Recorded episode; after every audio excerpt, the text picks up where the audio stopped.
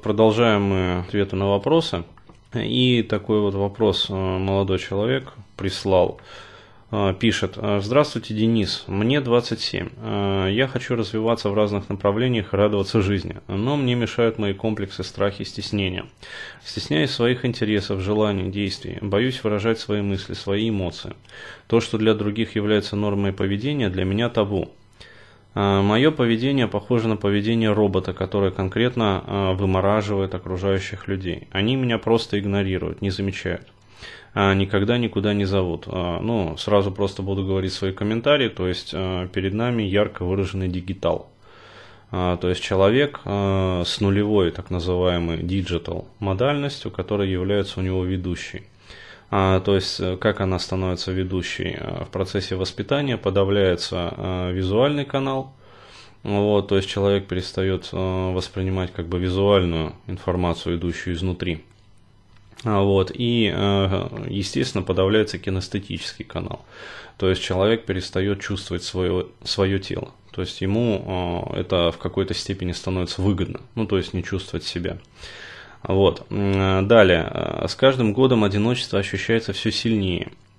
А, несколько лет назад появились психосоматические расстройства. А, нехватка воздуха, постоянные позывы помочиться, тремор иногда, которые усиливаются, если выхожу в социум.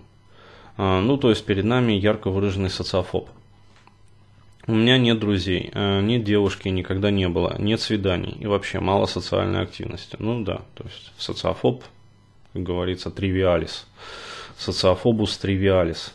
А вот. А к психотерапевтам ходил, антидепрессанты пил. А ситуация в целом не изменилась. Как избавиться от одиночества и тараканов в голове? Вот. Ситуация такая сложная как бы и комплексная. Еще раз.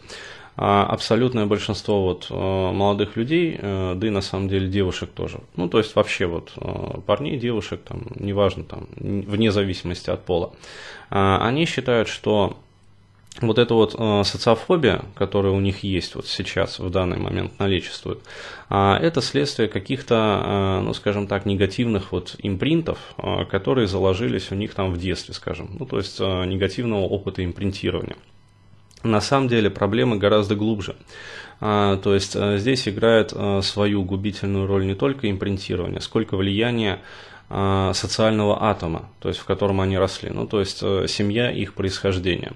Более того, я рискну предположить, что вот типаж семьи вот этого молодого человека вполне себе определенный. То есть мой опыт, скажем так, позволяет предположить, что скорее всего эта семья матриархальная, вот, ну, 90%. Э, э, вот.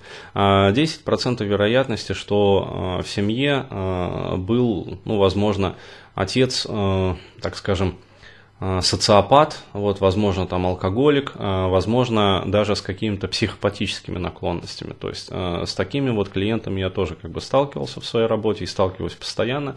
А вот, но их гораздо меньше. То есть, еще раз говорю, их где-то вот 10% от общей массы. В основном это матриархальная семья э, с доминирующей такой вот матерью, э, тираном, а вот, причем, опять-таки, в большинстве случаев это психологический такой вот тиранизм и терроризм, я бы даже сказал так.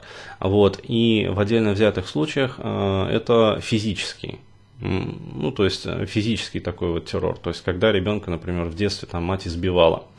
А вот, что происходит вот в этом случае? Еще раз говорю, вот эти вот негативные импринты при таком воспитании, они как бы даже отходят на второй план. То есть они для психики ну, не столь губительны. А что губительнее всего для психики? Атмосфера социальных табу, запретов, а вот, и, что самое главное, страха в матери – которая ну, ведет себя вот так вот, а не иначе, именно а, потому, что у нее самой а, она очень сильно заряжена вот этими вот страхами, запретами, всевозможными фобиями. Вот, и она эти страхи, фобии а, и социальные табу, запреты, а, запреты на контакты, на выражение симпатии, на выражение агрессии, ну то есть это полное вот, как сказать, такое окукливание. Вот, она целиком и полностью передает своему ребенку. А, причем а, вот в видеокастах мы это совершенно замечательно разобрали. Если это мальчик, то урезается его эмоциональная сфера, ну то есть крушится просто его эмоциональная сфера. А вот, потому что э, здесь э, включается механизм подавления. То есть мальчик сопротивляется влиянию матери, а вот, а мать э, ломает его психику, то есть курочит его, э, ломает механизмы защиты. Э, ну, в частности, это вот ломает э, как бы канализацию агрессии, ну, то есть э, момент, вот, когда ребенок должен выражать как бы свою агрессию, то есть она это дело прикрывает, как бы ломает первым э, делом, и, соответственно, э, все негативные эмоции, которые вот у ребенка возникают в процессе такого вот архифрустрирующего воспитания, они копятся в нем.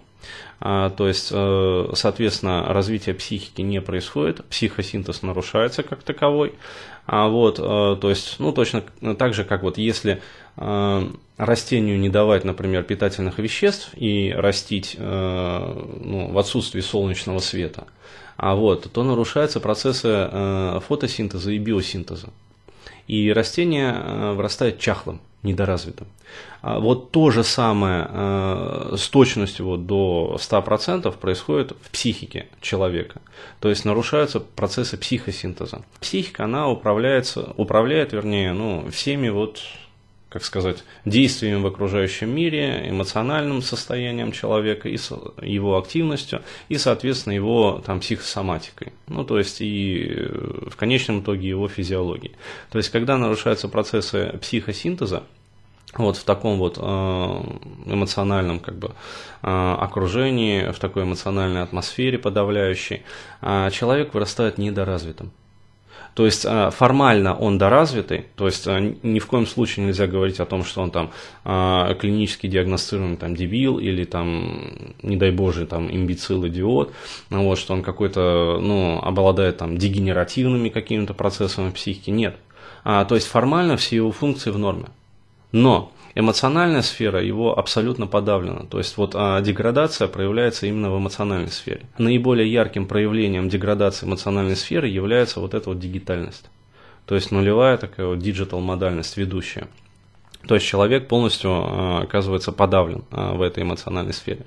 Вот. И э, когда начинаешь работать вот с такими людьми, очень важно не просто давать вот, ну вот я, например, работаю там по тематике реимпринта или там ретроспекция, то есть очень важно обращать свое внимание не только на устранение каких-то там фобий, которые уже есть, или там страхов, но и э, менять э, в человеке, как бы, то есть взращивать его внутреннее представление о вот этой вот системе социального атома.